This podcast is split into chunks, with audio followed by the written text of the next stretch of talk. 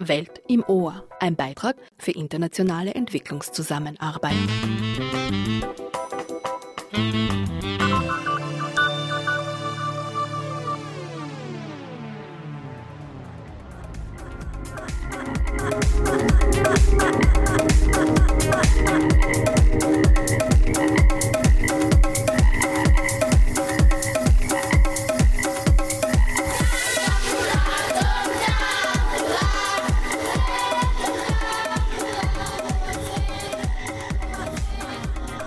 willkommen, liebe Hörerinnen und Hörer, zu dieser Radio- und Podcast-Reihe Welt im Ohr mit mir, Meyada Hadaya.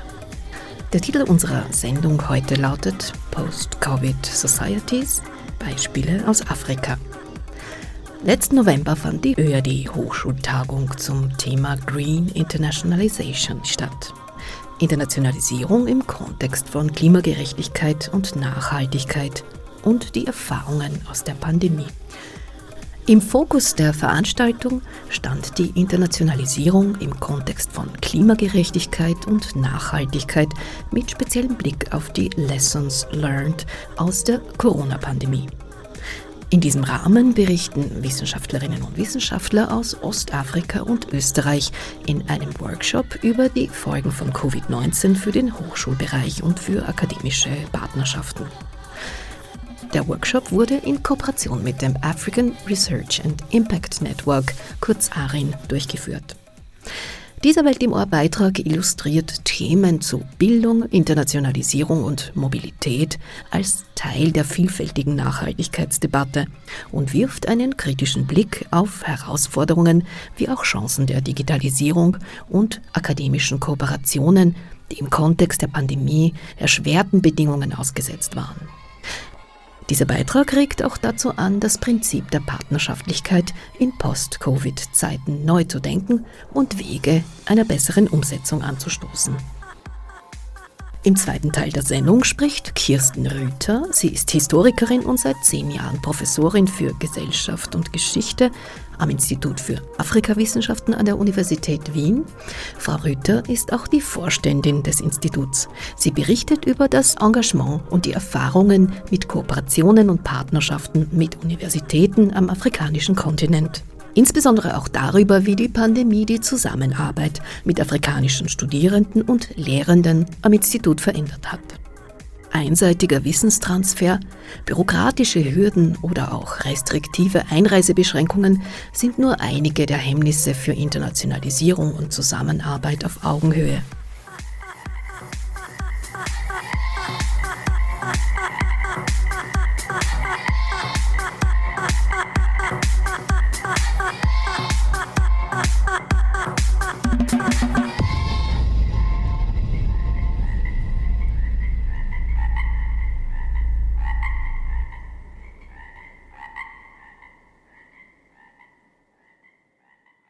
Johannes Atela ist Wissenschaftler und forscht und lehrt in den Bereichen Umwelt, Klimawandel, Landwirtschaft und Entwicklung.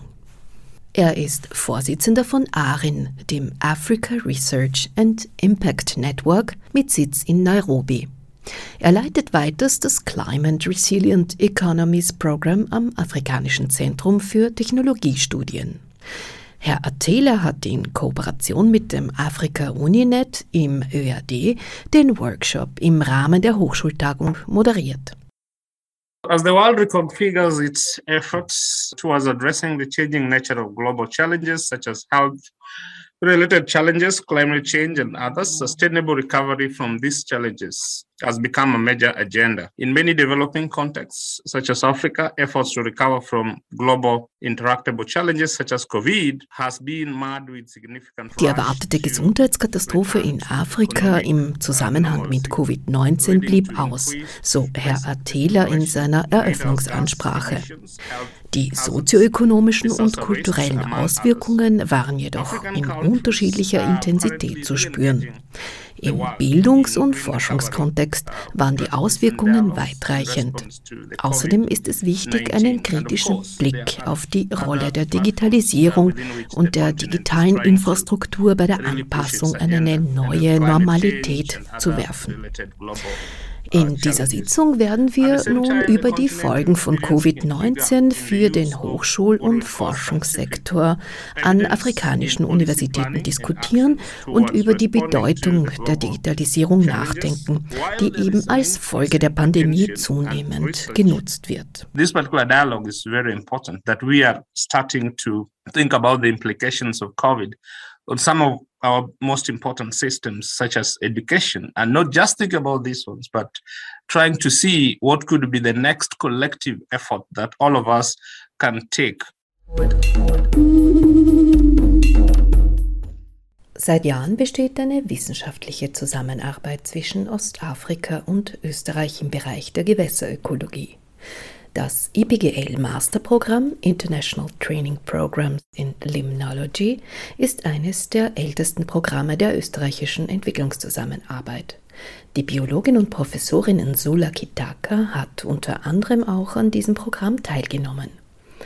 Frau Kitaka hat maßgeblich zu einem internationalen Masterprogramm in Limnology and Wetland Management beigetragen bei dem auch die BOKU in Wien beteiligt ist.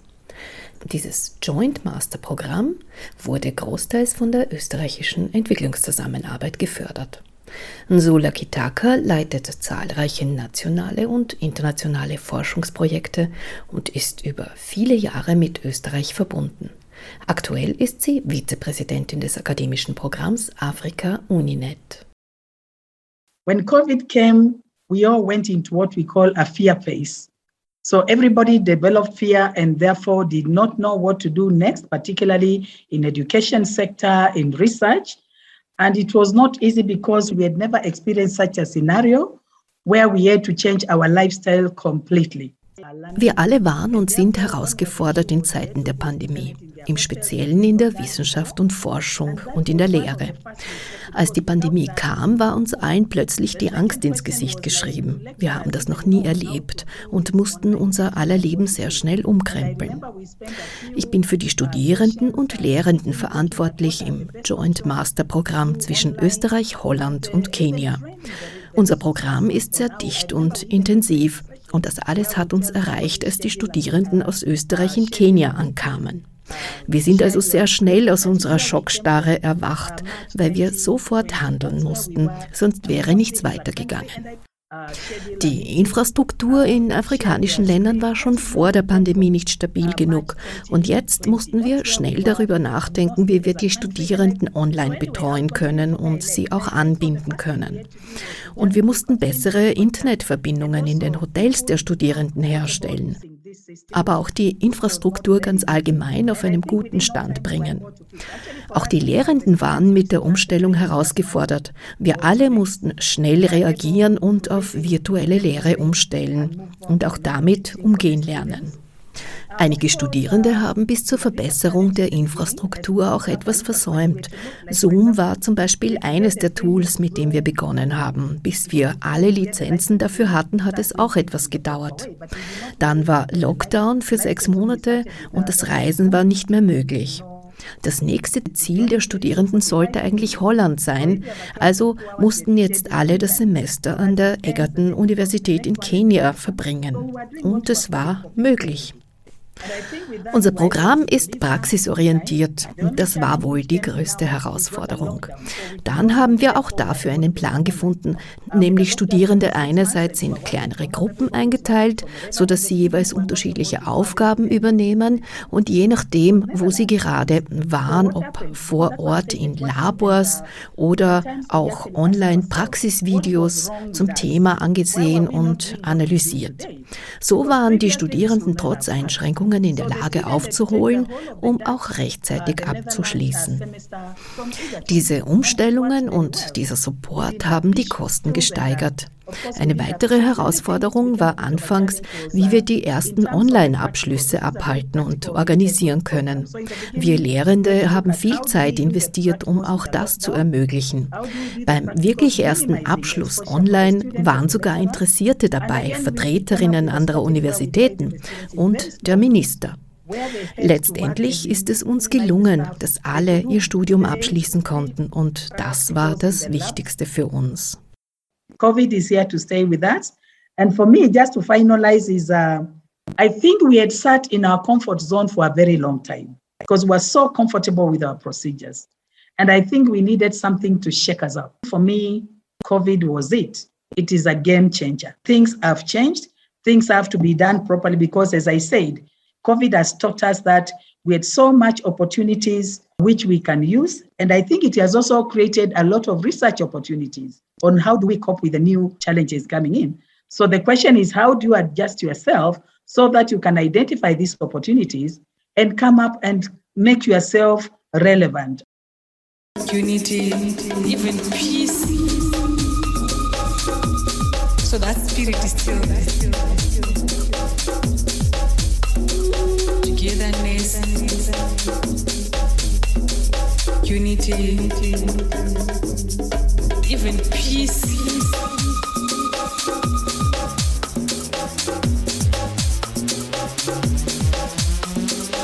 So something they have the skill. Team spirit is still there.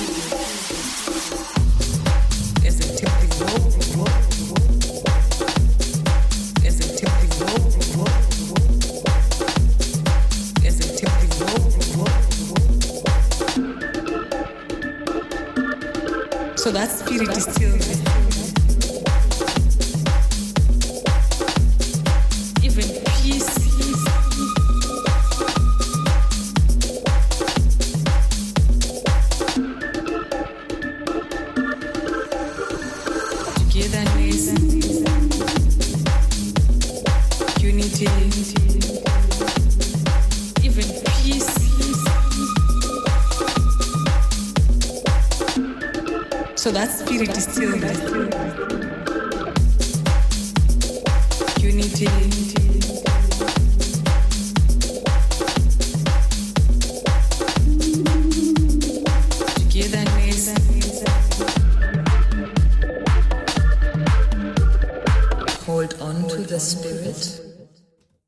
Genestik Twiki Riese lehrt an der Makerere-Universität in Uganda und ist Gastlektorin an einigen europäischen Universitäten. Ihr Bereich ist die soziale Arbeit. Sie koordiniert das Ostafrikanische Zentrum für Forschung und Innovation in der Sozialarbeit, kurz CRISOVO. Sie ist Mitglied im Internationalen Verband der Schulen für soziale Arbeit und Vizepräsidentin des Verbandes in Afrika. Frau Twiki Riese hat im Rahmen von EPIR die Projekte zu professioneller sozialer Arbeit in Ostafrika aus ugandischer Seite geleitet. Das Projekt wurde von der österreichischen Entwicklungszusammenarbeit gefördert und es waren sechs Universitäten in Ostafrika und in Österreich daran beteiligt. As all of you know, that Africa was one of the last continents really to be hit by the COVID 19 pandemic in terms of infections. And until now, I think it's one of those, you know, continents that still have relatively low levels of infection compared to the global picture, as well as, you know, uh, relatively low numbers of death. In Uganda, we've had two lockdowns meaning that we've had two waves, you know, of the COVID pandemic. And yet Africa has been very, very severely affected by the COVID-19 crisis in many numerous ways. Afrika war der letzte Kontinent, der von der Pandemie heimgesucht wurde und im globalen Vergleich sind die Ansteckungs- und auch Todeszahlen relativ niedrig geblieben. Aber auf unterschiedlichen Wegen wurde der Kontinent dennoch durch die Lockdowns und Veränderungen auch sehr hart getroffen. Im Besonderen aber schauen wir uns jetzt den Bildungs- und Hochschulsektor an. Universitäten in Uganda hatten zwei Tage Zeit, alles zu schließen nach dem ersten Aufkommen. Alle Programme wurden ohne weitere Vorbereitungen oder Warnungen einfach geschlossen. Alle mussten sofort ihre Taschen packen und nach Hause gehen. Drei Monate waren Studierende an vielen Universitäten untätig, aber die Administration hatte auch schnell gedacht, wie das alles nun online gehen soll. E-Learning-Plattformen hatten wir schon vorher und die Lehrenden waren angehalten, ihre Programme auch online anzubieten. Also es hat wirklich geeilt, die Infrastruktur schnell zu verbessern bzw. auch die Lehrenden vorzubereiten, ihre Kurse entsprechend umzustellen. Eine andere wesentliche Sache ist, dass ca. 70 Prozent unserer Studierenden aus den ländlichen Gebieten kommen und dort ist Elektrizität im Haus ein Luxus. Nicht viele Studierende leben in Häusern mit Licht und auch noch Zugang zum Internet. Das war eine wirkliche Herausforderung und sehr schwierig. Auch Mobiltelefone sind nicht für alle eine Selbstverständlichkeit. Unsere Universität hatte leider keine Ressourcen, Laptops für die Studierenden zur Verfügung zu stellen. Virtuelle Formate waren für Studierende mit besonderen Bedürfnissen und mit Beeinträchtigungen ebenso nicht ausreichend, zum Beispiel für jene mit Hörbeeinträchtigungen. Und so war es nötig, all diese Herausforderungen für Studierende individuell zu lösen. Das hat viel Improvisation gefordert.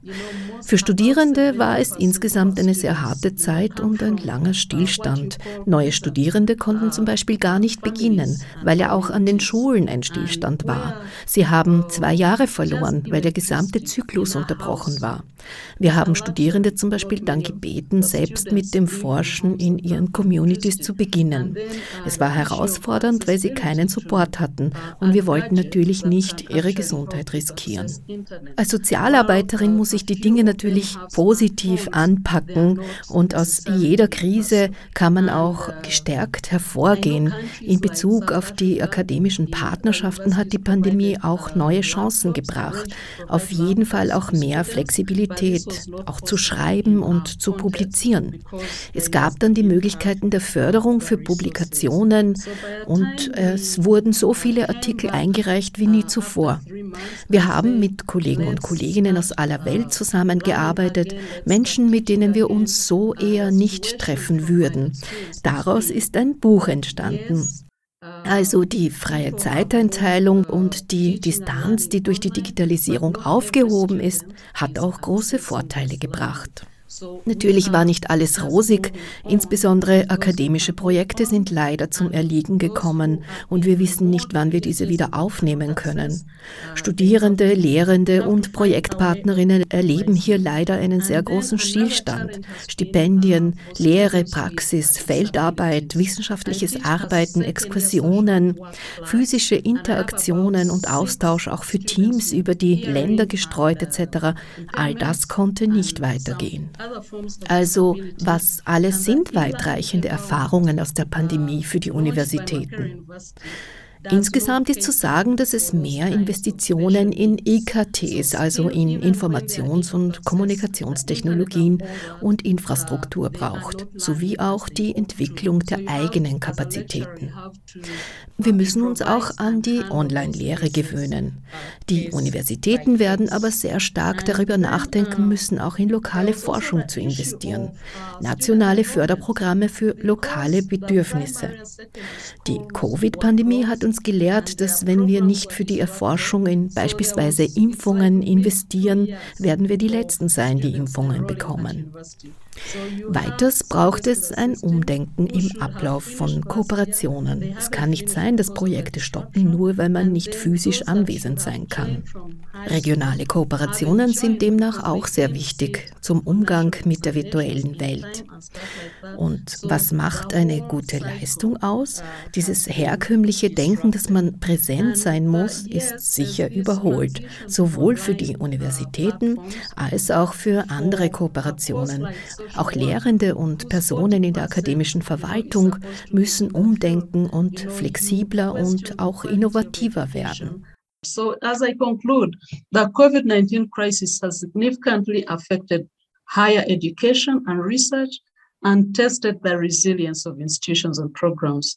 It has disrupted programs, research activities, student life, co curricular activities that altogether contribute to a better environment for learning and innovation. Die gesamte Veranstaltung auf Englisch kann im ÖAD YouTube-Kanal nachgesehen werden.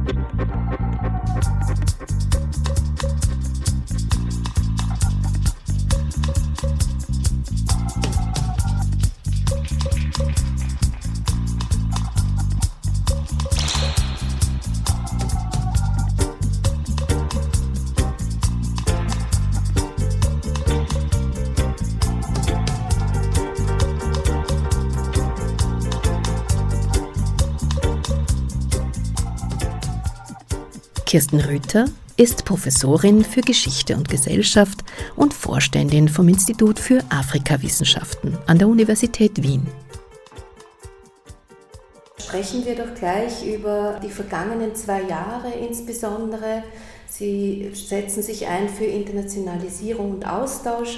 Es war Corona-Pandemie, vielleicht eben insbesondere mit der Frage, wie es denn da gegangen ist mit diesem Austausch und auch der Internationalisierung. Ja, herzlichen Dank dafür, dass Sie zu mir ins Büro gekommen sind und zu diesem wichtigen Thema einen Podcast oder eine Sendung zusammenstellen.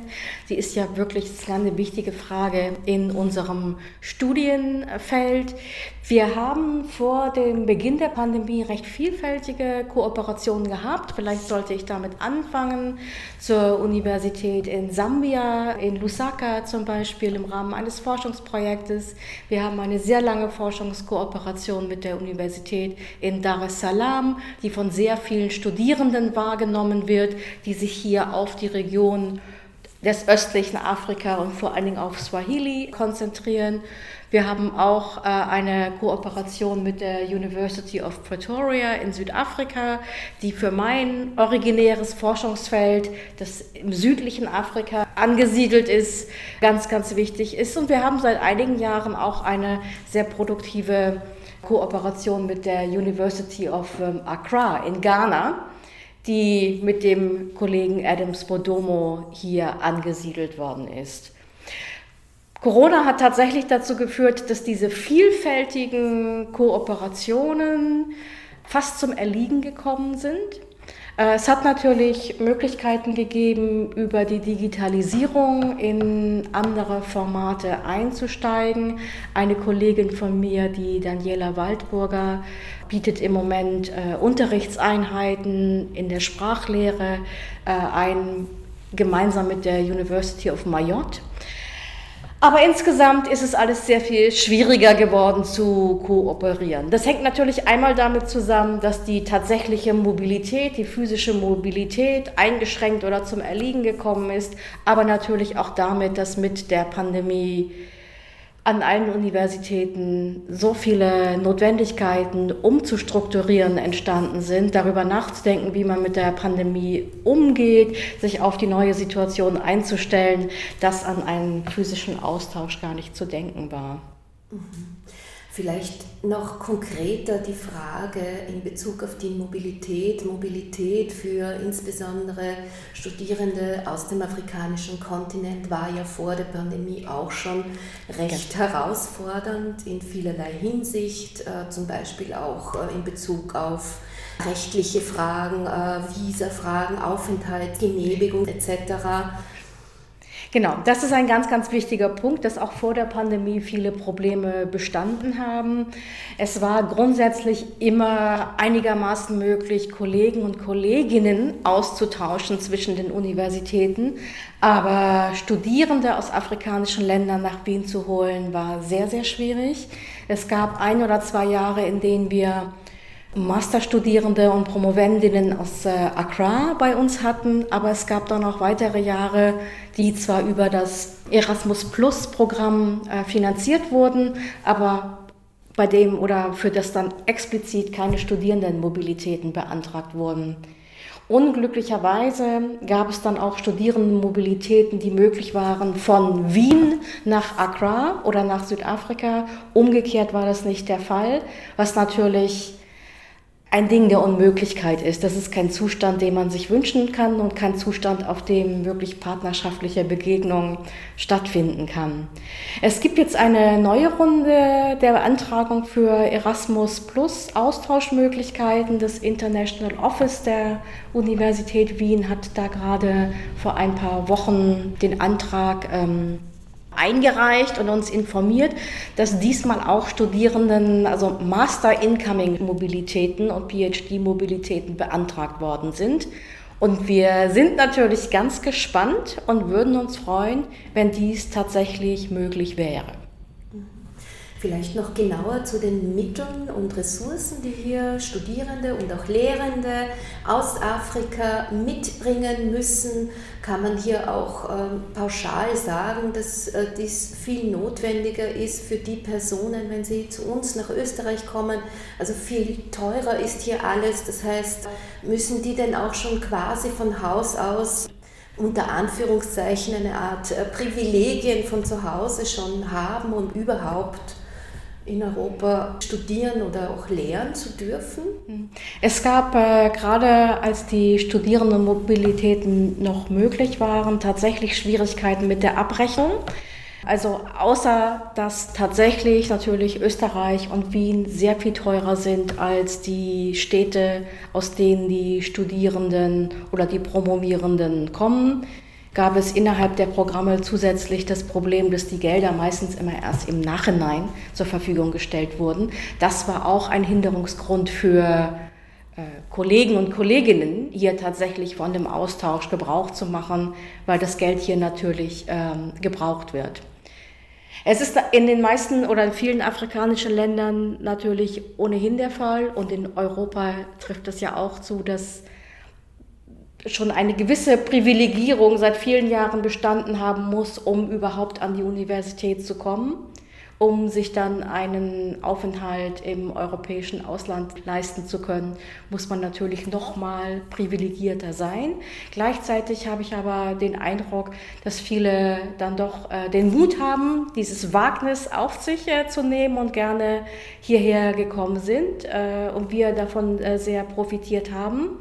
Nun hat gerade die Corona-Pandemie natürlich dazu geführt, dass in afrikanischen Ländern äh, häufig die Zahl der Infektionen gar nicht das Riesenproblem war. Wir haben in vielen afrikanischen Ländern eine sehr junge Bevölkerung. Das heißt, die Pandemie wirkt anders, als das in europäischen Ländern der Fall ist. Sie wirkt in vielen afrikanischen Ländern dahingehend, dass Verdienstmöglichkeiten ausfallen.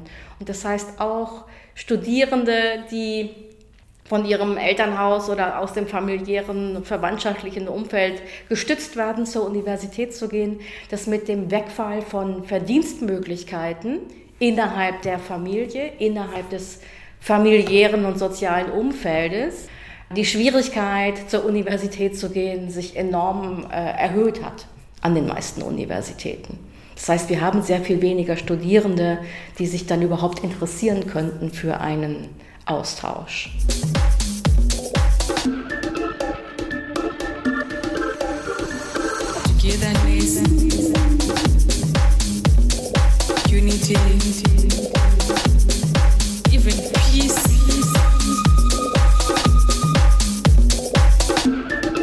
So that spirit is still there. Unity.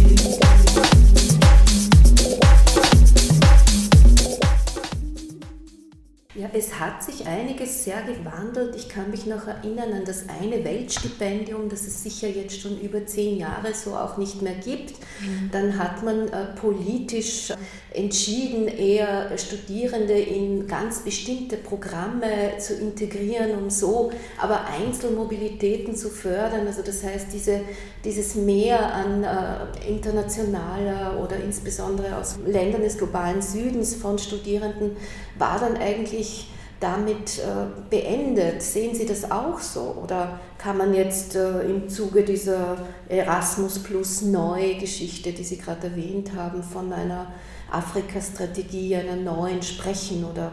Das wäre recht verwegen, denn es geht immer darum, Einzelmobilitäten zu fördern. Zwei, drei, vier, also zwei pro Jahr. Das sind natürlich keine Zahlen die die Basis dafür dienen würden, dass man wirklich gemeinsam forschen kann, gemeinsam über Lehre sich austauschen muss. Und zudem sind all diese Arrangements doch auch einzeln zu organisieren. Der administrative Aufwand hat sich nicht verringert und ist für alle Beteiligten doch erheblich, äh, sodass die neuen Programme eigentlich nicht der Grundstein dafür sind, dass wirklich aktiv, forschungs-, lehrorientiert äh, viel Austausch stattfinden kann über die Grenzen der Kontinente hinweg.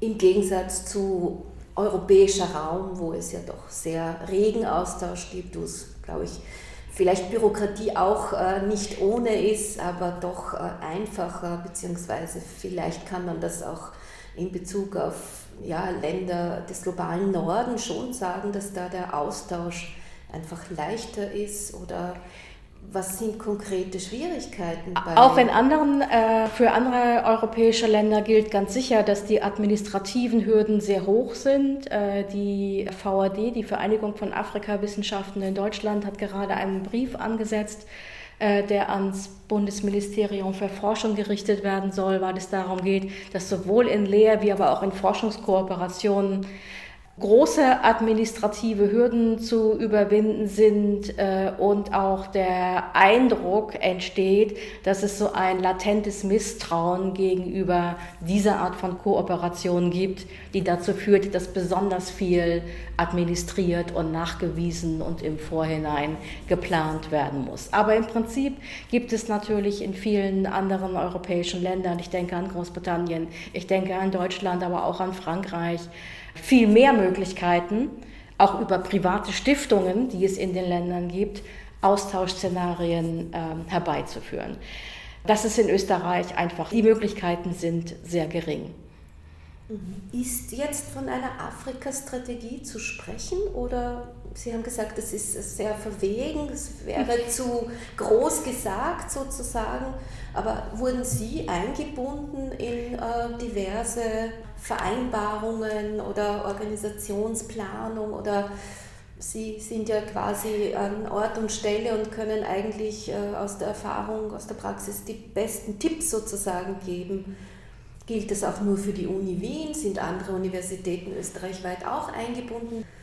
Eine große Strategie gibt es nicht, weil genau diese institutionellen äh, Strukturen, um gemeinsam an einer Idee von Austausch und von gegenseitigem Gewinn, der ja durch den Austausch entsteht, zu sprechen, weil genau diese Strukturen nicht existieren. Es gibt verschiedene Einzelprogramme, die dann ja auch über zum Beispiel Europa, das Erasmus Plus ist ja auch kein österreichisches Programm, das ist ein europäisches Programm, äh, die dort initiiert werden, aber es gibt keine große Strategie. Es ist in den letzten Jahren, vor einigen Jahren, das äh, Afrika Uninet-Programm äh, eingerichtet worden. Mhm. Dann gibt es noch das PEER-Programm, das Sie sicher auch kennen, Austrian Partnership Program in Higher Education and Research for Development, auch im ÖAD administriert, genauso wie das mhm. Afrika Uninet. Haben Sie da irgendwie schon Bekanntschaft damit machen können? Oder?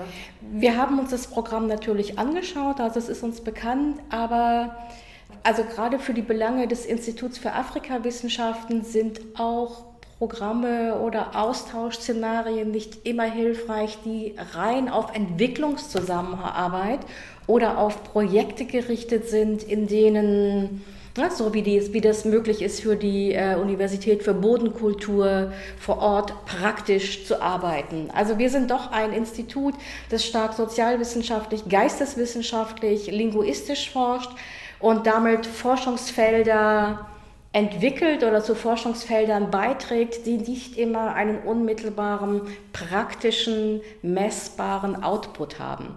Das äh, gilt natürlich überhaupt für die, für die Fächer und für die Fächerkulturen, in die wir hier eingegliedert sind. Das gilt für andere Literaturwissenschaften, für, äh, für Geisteswissenschaften, Geschichtswissenschaften auch. Aber es fehlt der Praxisbezug und interessanterweise werden ja gerade die Austausch- oder die Vorstellung von Austausch in Bezug auf afrikanische Länder immer mit, dem, mit der Notwendigkeit der Verbesserung und des praktischen Nutzens äh, nochmal besonders stark verbunden. Was sehr, sehr schade ist und wenn es äh, Möglichkeiten gäbe, hier nochmal überhaupt die Philosophie von Austausch zu diskutieren, kritisch zu diskutieren, wäre es sehr, sehr wichtig, denke ich, auch über Möglichkeiten des theoretischen Arbeitens ins Gespräch zu kommen, weil ja eine der großen Ungleichheiten, die es zwischen dem globalen Norden und dem Süden gibt, tatsächlich auch darin besteht, dass die Wissensordnung, die theoretische Arbeit immer noch im globalen Norden passiert, während der globale Süden für die Empirie herhalten muss. Und dieses Ungleichgewicht äh, anzusprechen, also wirklich äh, Wissen Kooperationen zu dekolonialisieren, indem man tatsächlich über theoretische, begriffliche konzeptionelle äh, Arbeiten und, und Umkehrungsperspektiven spricht, würde voraussetzen, dass es nicht nur darum geht, praktisch messbare oder im Ergebnis praktisch messbare Projekte zu fördern, sondern etwas abstraktere Arbeitszusammenhänge, die langfristig wirken, aber nicht im Rahmen eines sechsmonatigen oder sechswöchigen Austausches zu unmittelbaren Ergebnissen führen können. Mhm. Haben Sie vielleicht ein Beispiel aus der Vergangenheit eines solchen äh, theoriegeleiteten Kooperationsprojekts? Wie passiert da der Austausch oder welche Wünsche kommen von den afrikanischen äh, Kolleginnen, Studierenden da? Vielleicht kann ich es ein bisschen kleiner fassen. Wir hatten vor einigen Jahren oder bis vor einigen Jahren ein von der, vom äh, FWF gefördertes Projekt zu Wohnungsbaupolitiken in Sambia, Kongo und Kenia. In diesem Projekt haben wir schon bei der Beantrag sehr stark auf die konzeptionelle und theoretische Ebene abgehoben und wurden durch im Zuge des Review-Prozesses doch immer wieder darauf verwiesen, dass dieses Projekt eigentlich nur dann förderbar wäre, wenn tatsächlich Städtebau und städteplanerisch Änderungen im, in den afrikanischen Fallbeispielen oder Ländern herbeigeführt werden könnten. Das war weder unser Interesse, noch war es das Interesse der Kooperationspartner, die wir in Lusaka, in Lubumbashi äh, hatten, weil es darum ging, wirklich theoretisch darüber nachzudenken, was ist die Stadt, was heißt eigentlich Wohnen, äh, wie entsteht Wohnen, wie definiert man oder wie denkt man über Wohnen und Migration nach. Aber solange das Projekt sich auf, also, oder solange das Projekt sich stark auf dieser Ebene bewegt äh, hat und nicht unmittelbar ein, in einem Gegenwartsbezug auch dargestellt hat, dass tatsächlich städtebauliche Veränderungen thematisiert und diskutiert werden, war das Projekt nicht förderwürdig. Hätte sich was geändert, hätte man zum Beispiel jemanden aus der TU eingeladen oder von der BOKU, wäre das dann trotzdem möglich gewesen auf einer Wissensebene oder das hätte auf verschiedenen Ebenen sicherlich funktionieren können. Eine sozusagen Schwierigkeit bestand tatsächlich darin, dass das Projekt sich mit spätkolonialen äh, Bauvorhaben oder Baupolitiken und solchen der frühen Unabhängigkeitsphase beschäftigt hat und keinen unmittelbaren Gegenwartsbezug hatte. Wir sind äh, schon auch vernetzt mit der BOKU zum Beispiel äh, und haben Interesse daran, hier auch mit den verschiedenen Universitäten, die es in Wien gibt, zu kooperieren. Manchmal sind die Projekte aber dann doch nicht ganz so groß gestrickt, dass es tatsächlich sich lohnt, 10, 15 Kooperationspartner zu haben. Es, gibt, es macht auch Sinn, kleine Projekte zu beantragen, die zwischen zwei, drei, vier Beteiligten stattfinden, ausgearbeitet werden, eingebettet sind äh, bei Konferenzen zum Beispiel in, in ein größeres Umfeld, aber die nicht zu groß zu administrieren sind. Mhm.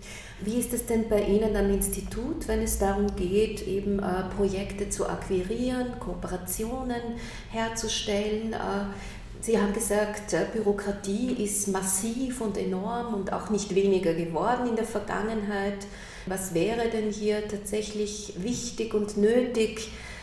Wahrscheinlich ist es auch hier schwierig, äh, extra Personal anzustellen, die sich ausschließlich für die Projekte kümmern oder Administrationsgeschichten kümmern. Das ist richtig. Die äh, Fakultät bietet allerdings einen Forschungsservice an, der sehr unterstützend wirkt, wenn es darum geht, Drittmittelprojekte zu akquirieren, Forschungsprojekte zu formulieren, gerade auch wenn es darum geht, Forschungsprojekte im Rahmen äh, der EU-Programme aufzusetzen, die ja doch sehr, sehr komplex äh, sind. Ansonsten sind wir hier im Institut natürlich darum bemüht, über den FWF äh, Forschungsgelder einzuwerben, äh, vereinzelt auch äh, Anträge für EU-Projekte zu stellen, waren aber diesbezüglich noch nicht erfolgreich bisher. Wichtig für uns im Moment wäre tatsächlich auch Also es ist eine Sache, dass man in großen Projekten und in prestige und strategisch äh, behafteten oder formulierten äh, Partnerschaften sich bewegt und da auch einen Ort hat. Es geht bei uns aber vielfach auch darum, um flexible Gestaltung von Kontakten on the ground oder im kleineren Umfeld. Wir sind im Moment zum Beispiel darum bemüht, so etwas wie ein ähm, Guest Fellowship oder Guest Professorship ausschreiben zu können, sodass wir Kollegen für sechs Monate oder für ein Semester im Jahr von afrikanischen Partnern zu uns bringen könnten, die auch mit ne, aktuellen politischen Fragen, zum Beispiel Fragen der Restitution, hier zum akademischen und intellektuellen Feld und Kontext beitragen könnten. Nur ist es natürlich der Fall, dass es für zusätzliche Einstellungen nie Gelder gibt. So something they have is here. Team spirit is still there. As a team evolve, as a team evolve, as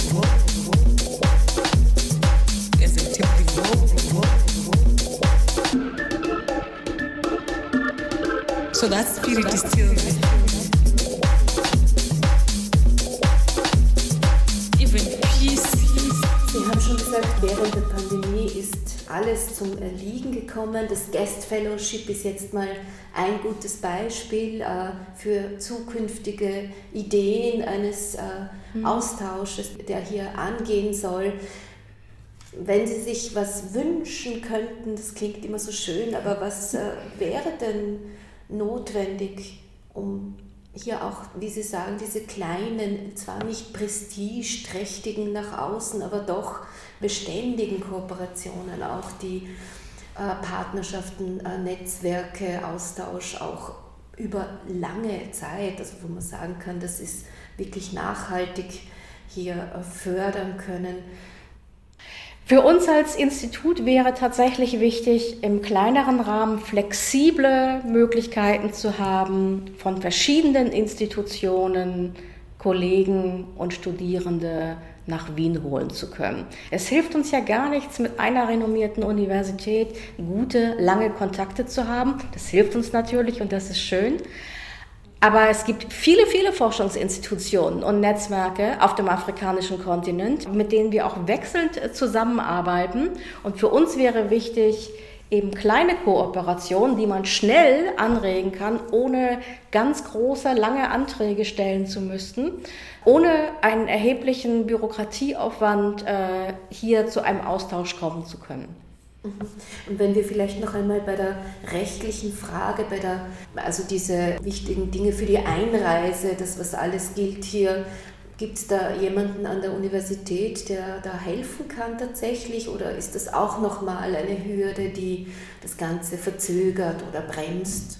Das ist auf jeden Fall eine Hürde, die eher bremst. Also die Möglichkeit, dort aktiv zu werden, läge theoretisch beim International Office, das auch sehr aktiv ist hier an der Universität. Trotzdem geht es nicht so weit, aus meiner bisherigen Erfahrung, tatsächlich in äh, gesetzgeberische Belange einzugreifen. Denn da müsste ja tatsächlich der Kontakt mit dem Bildungsministerium hergestellt werden oder mit den politischen Institutionen, weil es sehr häufig an, ja, an, an den Voraussetzungen dafür scheitert, wie die Visumsvergabe erfolgt oder wie sie nicht erfolgt. Mhm.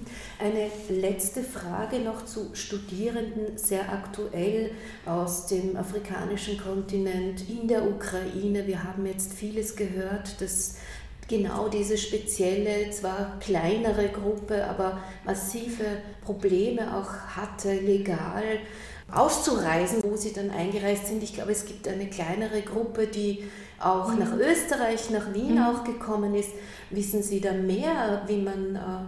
Diese Studierenden hier einbeziehen kann, die ja tatsächlich ein aufrechtes Studium in der Ukraine haben, das aber nicht für Österreich gilt. Die Universität Wien hat verschiedene Möglichkeiten für Studierende angeboten, hier tatsächlich mit Stipendien ausgestattet zu werden. Unser Institut trifft das nicht unmittelbar, weil es sich um Studierende handelt, die in der Regel nicht Afrikawissenschaften in der Ukraine äh, studiert haben. Und im Universitätskontext äh, ist es ja doch meistens der Fall, dass man dann über die speziellen Fächer äh, und Förderschienen dann mit diesen Fragen in, äh, in Kontakt kommt. Es ist also schon eine sehr auffällige Sache, dass ähm, wir als Institut für Afrikawissenschaften mit den, diesen Studierenden gar keinen Kontakt haben oder da gar nicht äh, bisher involviert äh, sind, wohingegen ja viele andere Fächer sehr viel aktiver auch versuchen, Kollegen oder die Möglichkeit zu bieten, dass man Kollegen, Kolleginnen unterbringen kann, zumindest für, für ein paar Monate das läuft so ein bisschen an uns vorbei. Was uns manchmal ein bisschen mehr Sorge bereitet, ist tatsächlich, dass es einen Flüchtlingsdiskurs gibt in Bezug auf ukrainische Flüchtlinge und die Notwendigkeit, sie zu integrieren, der nicht überschwappt und sich übertragen lässt auf Flüchtlinge oder Personen, die aus afrikanischen Ländern zu uns kommen. Und die große Bereitschaft zu helfen, in Studium, äh, in Ausbildungsszenarien zu integrieren, sich leider nicht überträgt auf die gleichen Bedürfnisse, die bei denjenigen vorhanden sind, die äh, aus anderen Gründen zu uns kommen. Warum glauben Sie, ist das so? Außer Nähe oder Distanz ein Grund sein?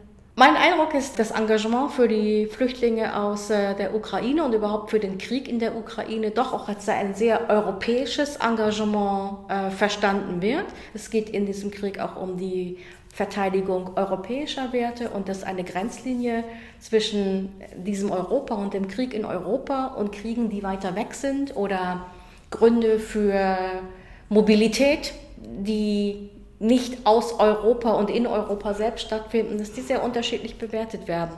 Und die, die jetzigen politischen Herausforderungen und die Veränderungen des Weltbildes, die stattfinden, eben doch nicht so weit gehen, dass es tatsächlich eine größere Offenheit gäbe, sich für Menschen zu engagieren oder die Regularien zu ändern für Menschen, die in genau denselben Situationen sind, nur halt nicht aus Europa oder einem Nachbarland von Europa kommen.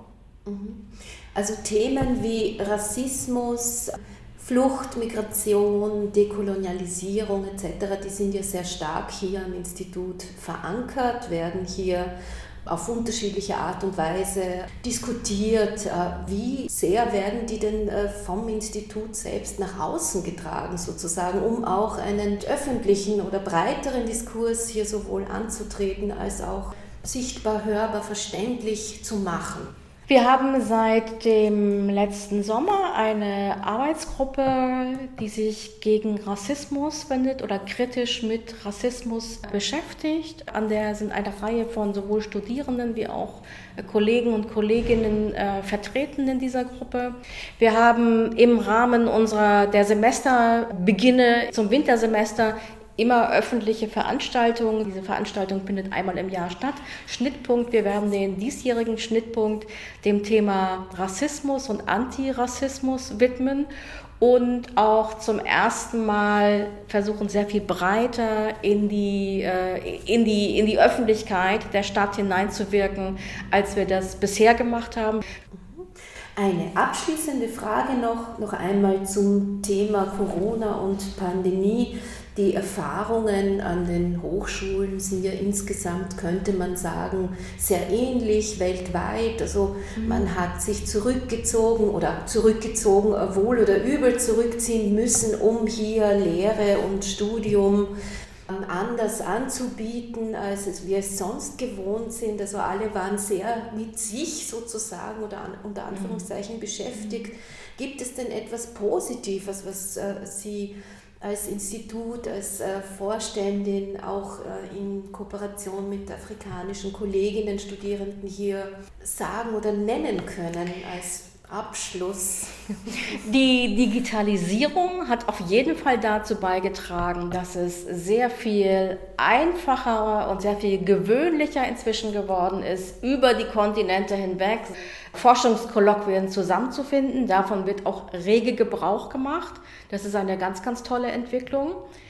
Auch sind im letzten Jahr die Promovierenden äh, von uns haben wieder angefangen, ihre Forschung, ihre Feldforschung in afrikanischen Ländern aufzugreifen. Und äh, das ist ein gutes Zeichen dafür, dass die Forschung wieder losgeht und dass über den physischen Austausch tatsächlich auch die Kommunikation zwischen den Institutionen wieder an Fahrt aufnimmt und ich insofern ganz zuversichtlich bin, dass in absehbarer Zeit hier mit neuem Elan und großer Dynamik die Austauschprozesse wieder in Gang gesetzt werden. Vielleicht auch, weil es ja vorher schon Probleme gegeben hat, jetzt nochmal mit neuem Elan daran gehen werden, zu überdenken, was man tatsächlich machen kann, um Veränderungen und Verbesserungen herbeizuführen.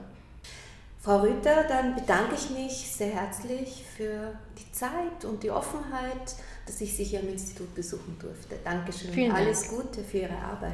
Dankeschön.